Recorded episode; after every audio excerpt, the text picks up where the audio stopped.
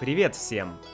Этот подкаст будет немного личным, с личными моими переживаниями. Но я думаю, что вы найдете в нем какие-то интересные мысли и интересные фразы и слова. А в самом конце будет приятный бонус. Давайте начнем. Этот переезд из Крыма в Петербург случился очень неожиданно. И он был связан с различными семейными обстоятельствами, как я уже говорил в одном из подкастов.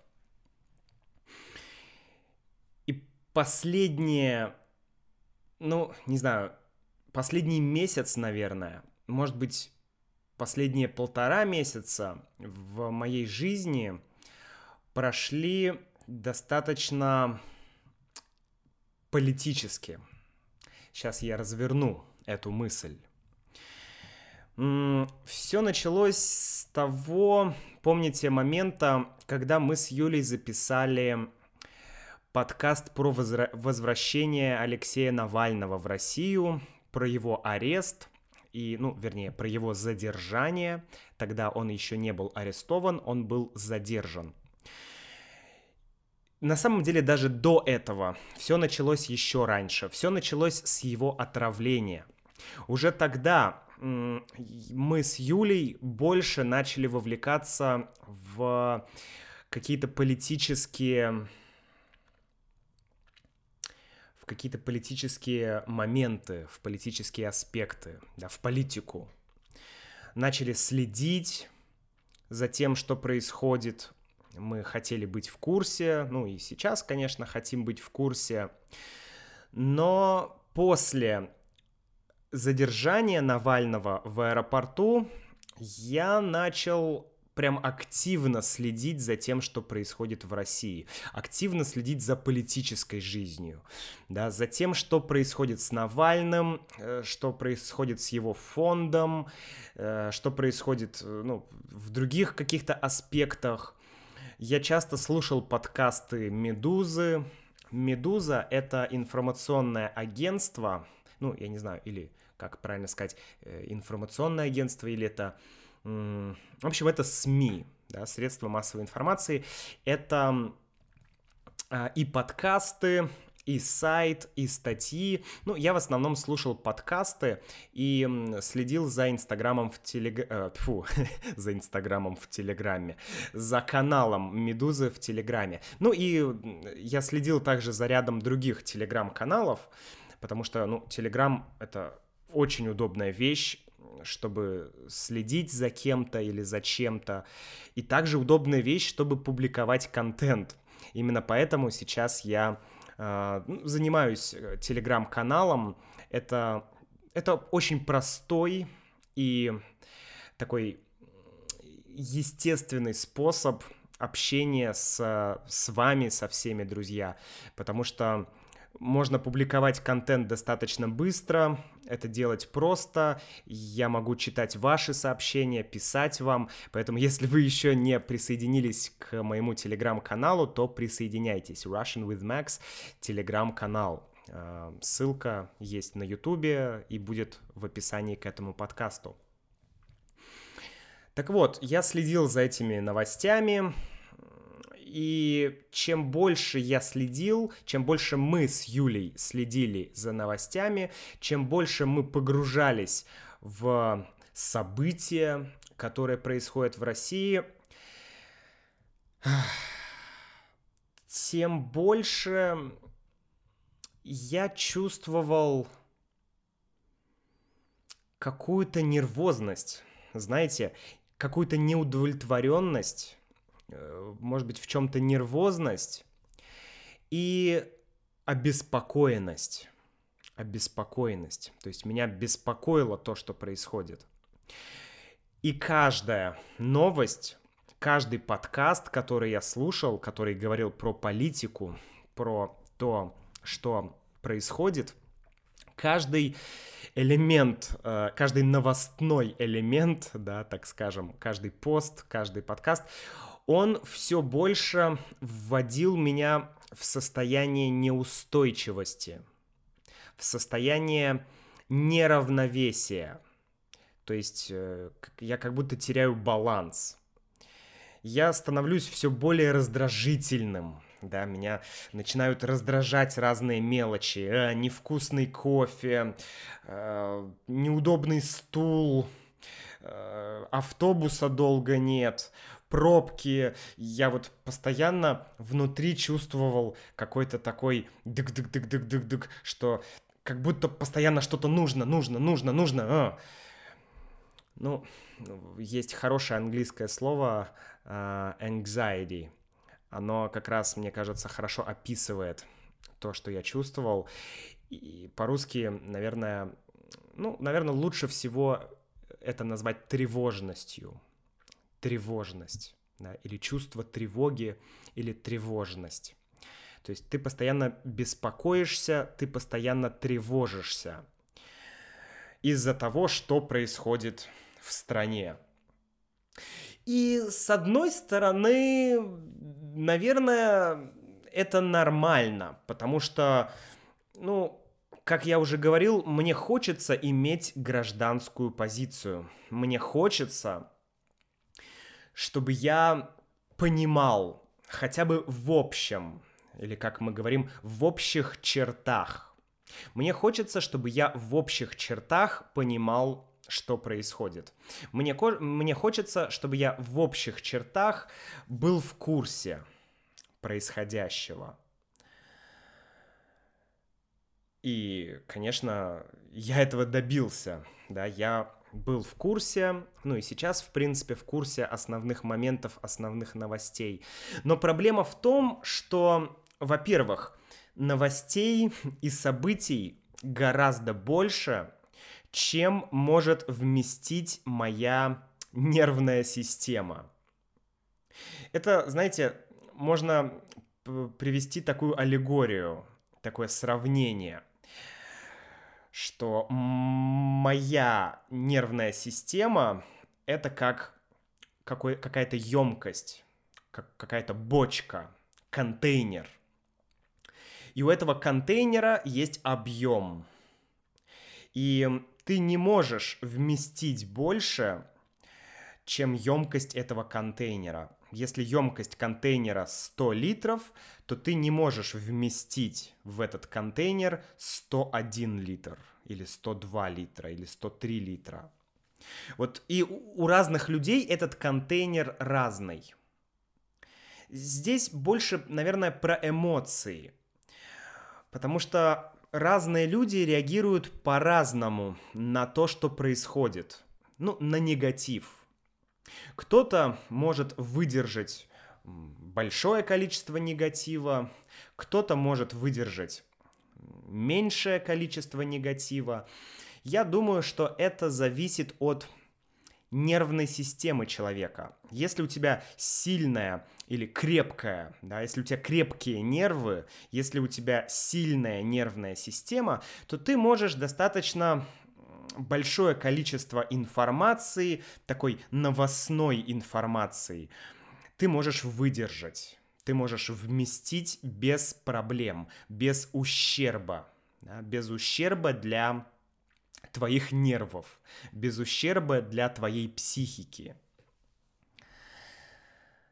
И в один момент я понял, что этот контейнер у меня переполнился, что я больше просто не могу вмещать в себя политическую информацию, потому что, ну, это, это какое-то какое безграничное поле, безграничное,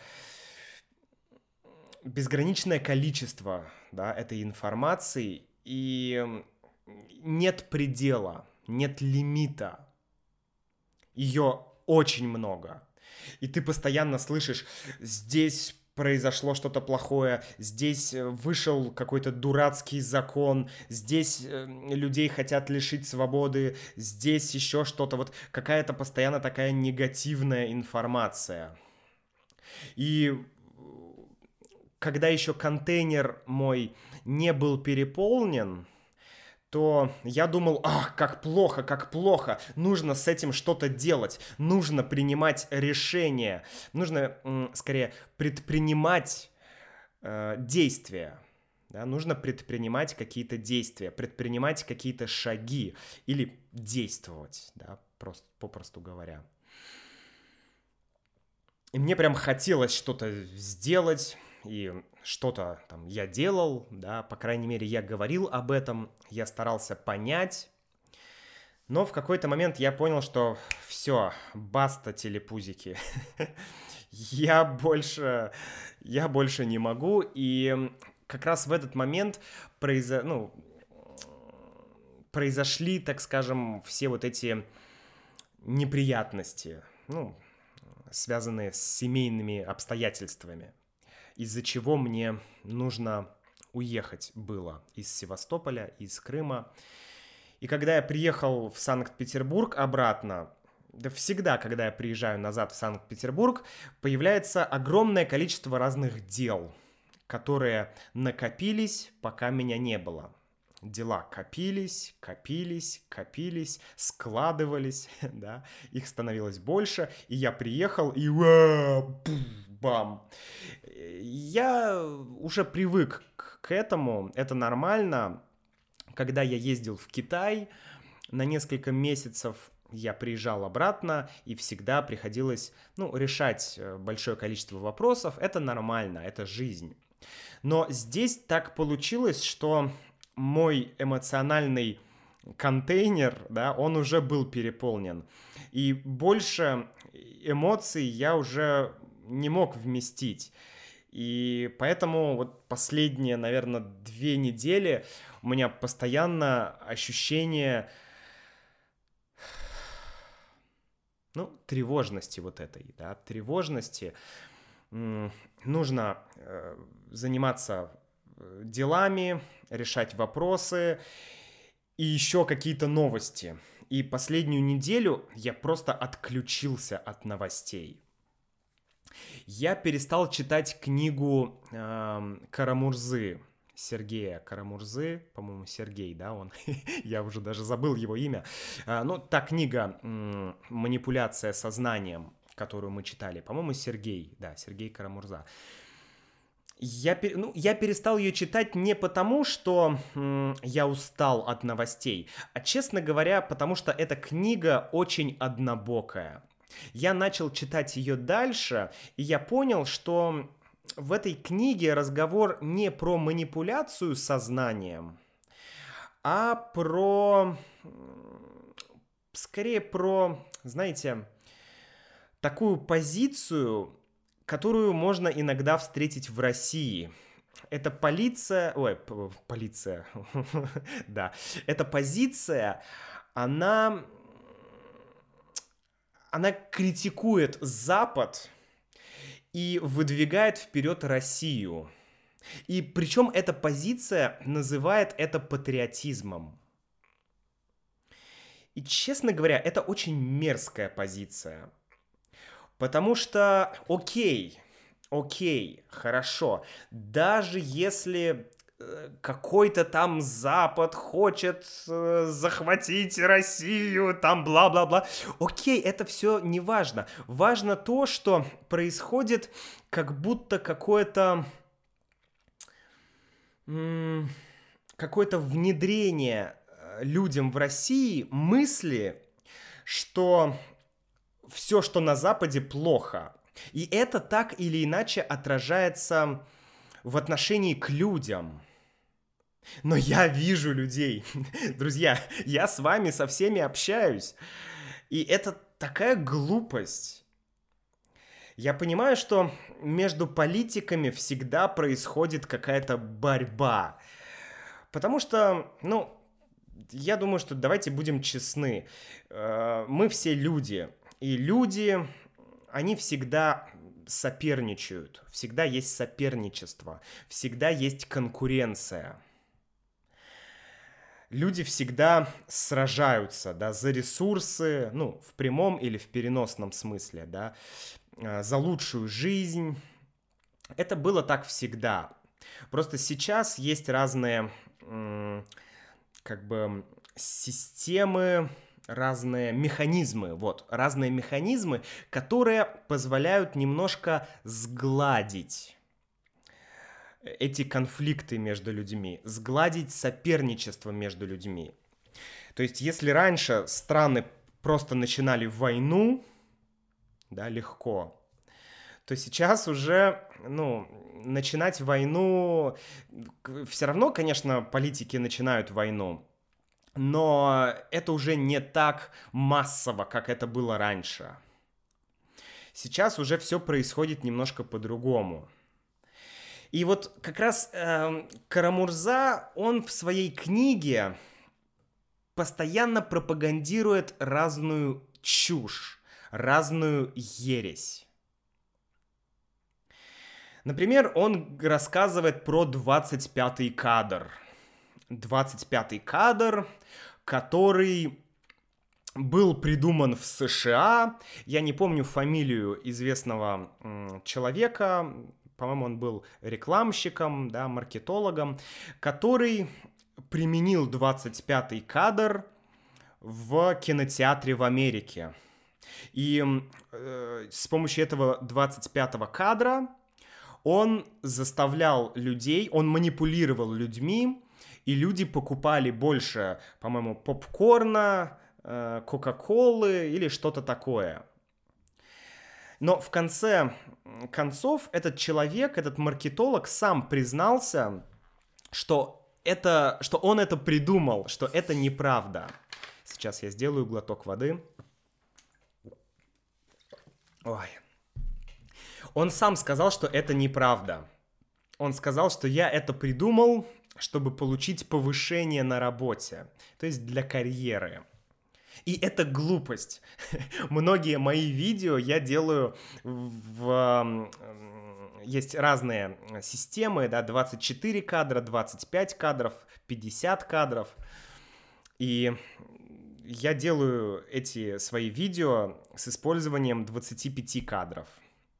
И это уже давно доказано научно, что это неправда. Люди пытались учить иностранные языки с помощью 25 кадра, с помощью сна. Да, ты спишь, и ты изучаешь русский язык. Ты спишь, ты слушаешь, и ты изучаешь русский, э, ну, русский или любой другой иностранный язык.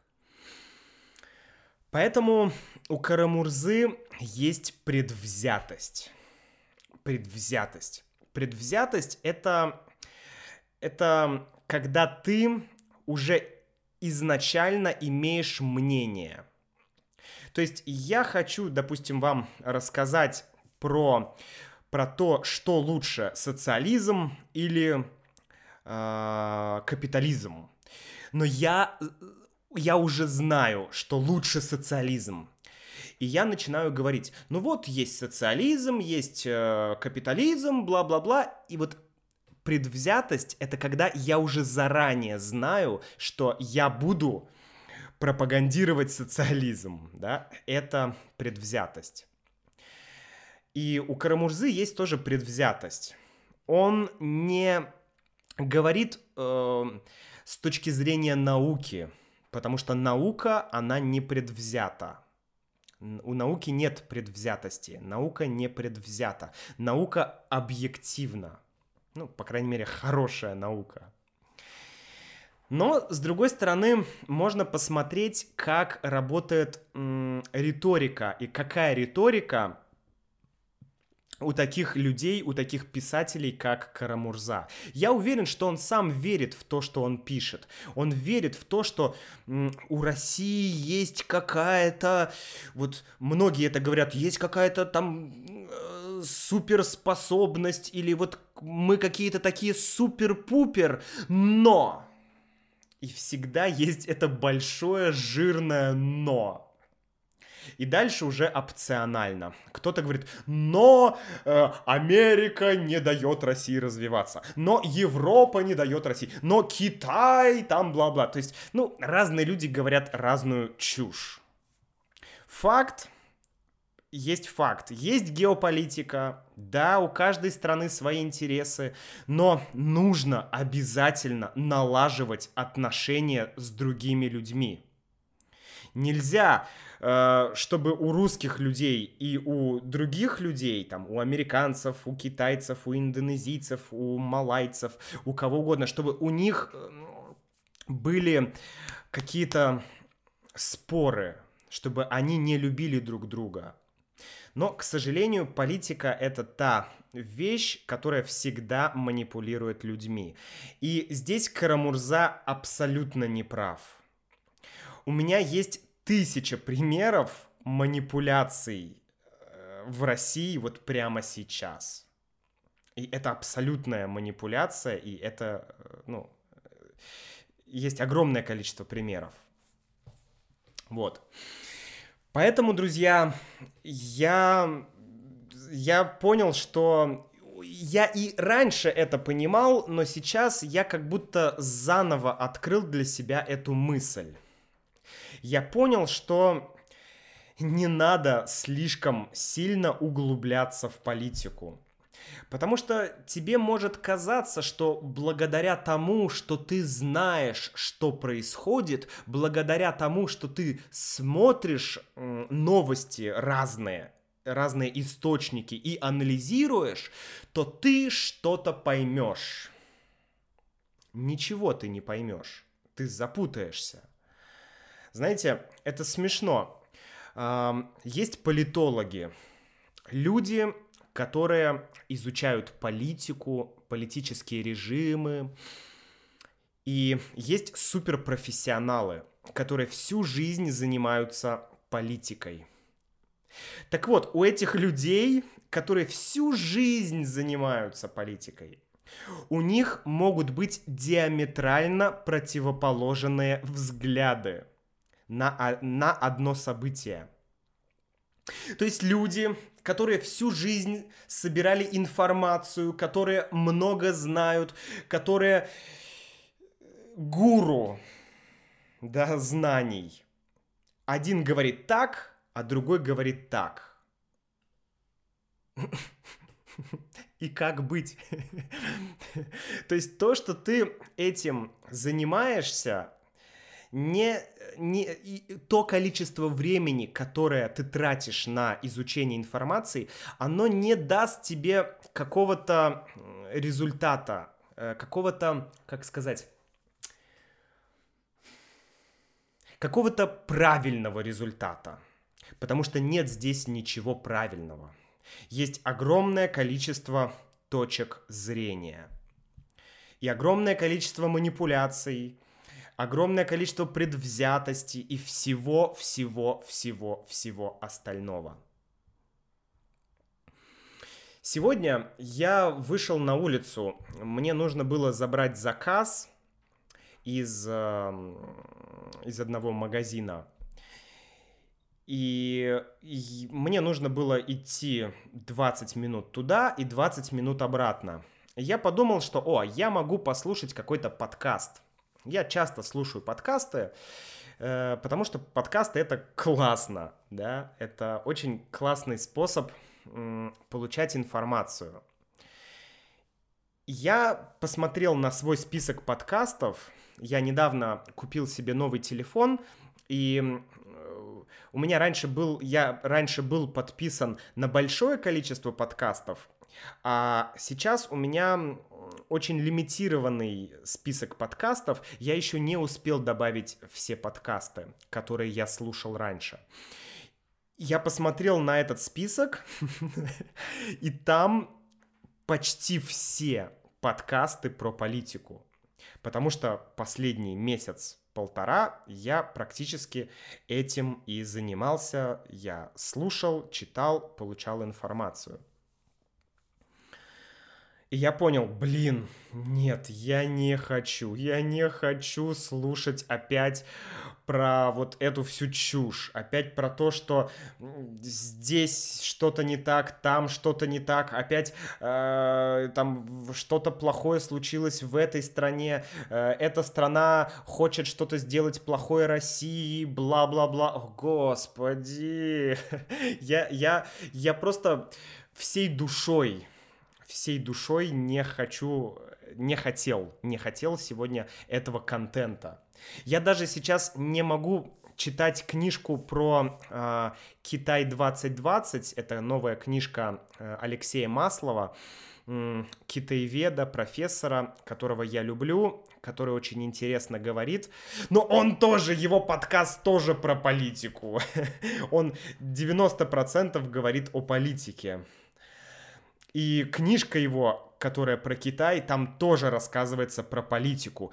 И там рассказывается про Китай, но про то, как Китай боролся с коронавирусом и так далее, и что было в Китае до коронавируса, как Китай развивался в 90-е годы и вообще вот этот э, китайский бум развития, как это все произошло, это интересно, но там постоянно идут какие-то, я не знаю, как это назвать, какие-то, ну, намеки, наверное, какие-то намеки, какие-то такие проскакивают мысли про политику, про вот опять это противостояние э, Китай, Америка, да, про экономическое, экономическую борьбу про эту. И там постоянно вот что-то вот это политическое, политическое перетирается. Фу. Юля подарила мне эту книгу, спасибо ей большое. Uh, но я вот сейчас не могу ее читать, наверное, я продолжу чтение через некоторое время. И я начал слушать один из моих любимых подкастов, которые я слушаю уже много лет. Это «Аэростат», подкаст Бориса Гребенщикова из рок-группы «Аквариум». Я уже говорил про Бориса Гребенщикова, и у меня был подкаст про Бориса Гребенщикова, можете э, найти его. Он так и назывался «Борис Гребенщиков», группа «Аквариум», в общем, можете найти.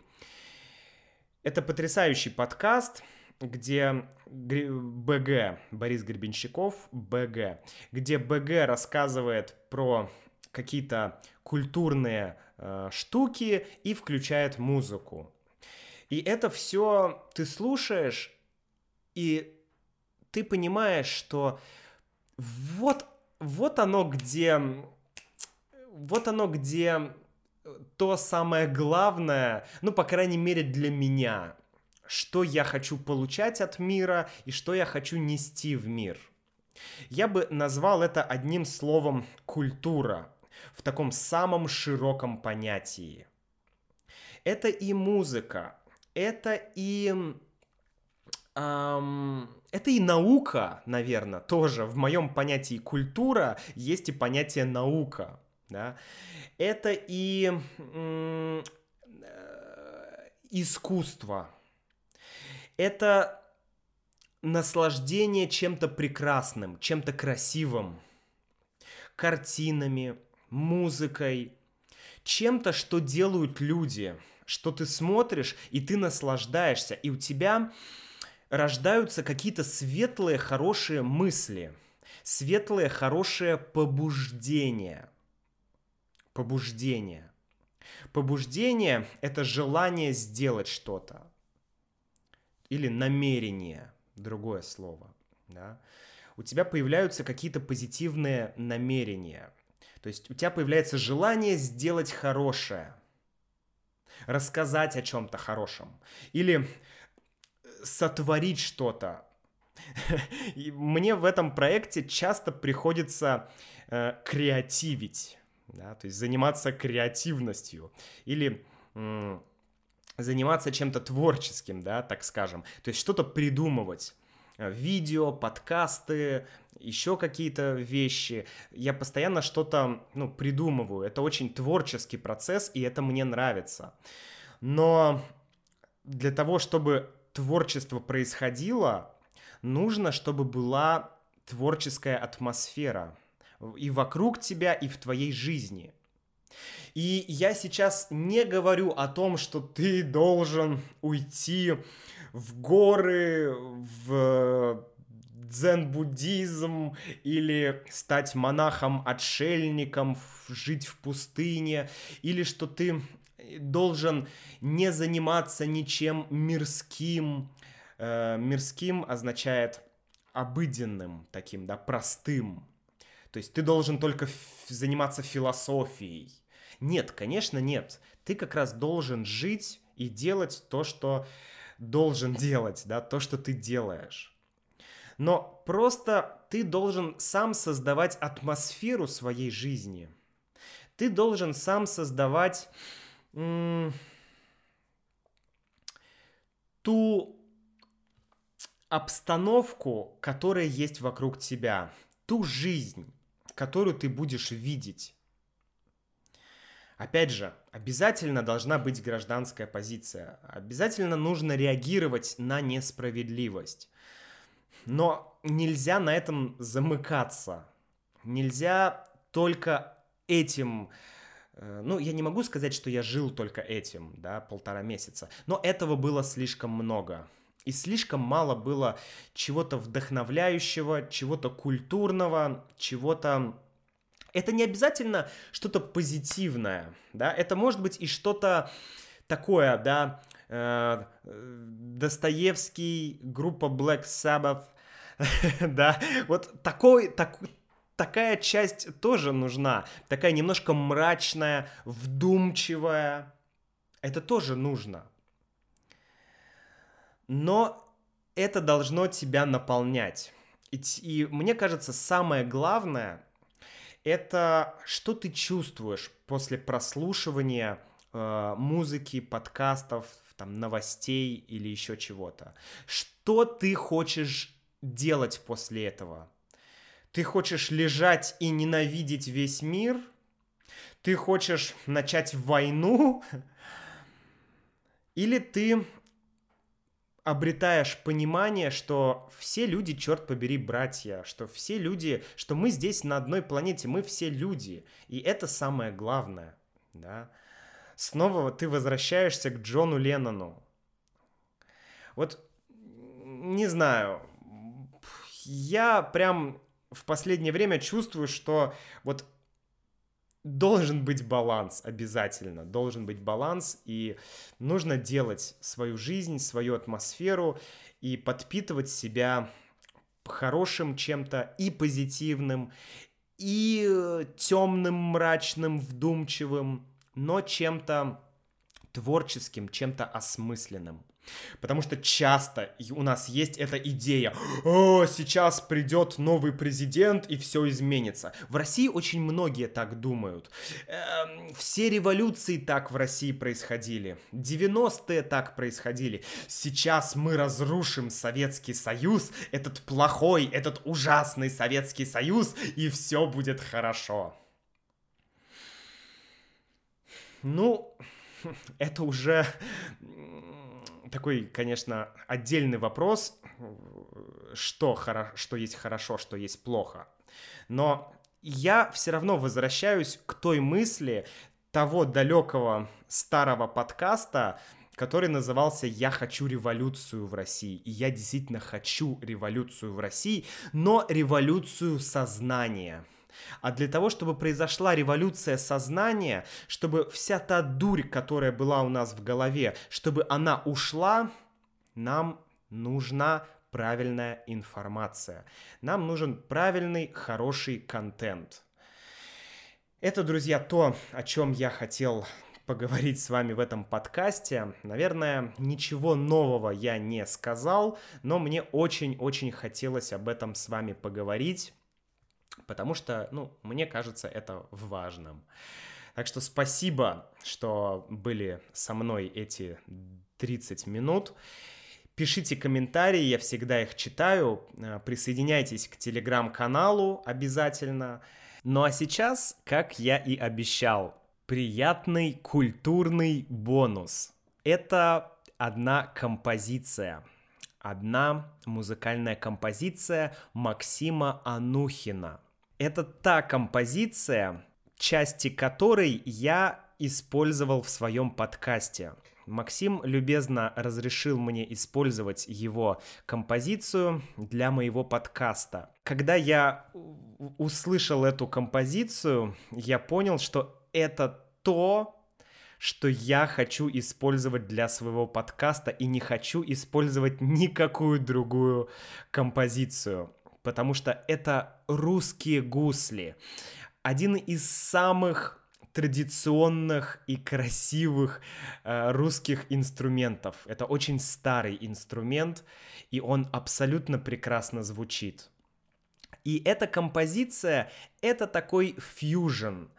Здесь есть смесь и индийской музыки, и русской музыки, и э, какие-то еще моменты. Я очень хочу, чтобы вы сейчас, может быть, закрыли глаза или расслабились, может быть, легли на диван или сели на удобное кресло и 4 минуты послушали эту композицию, которую вы, скорее всего, раньше никогда не слышали. Итак, Максим Анухин, АК Гудимир –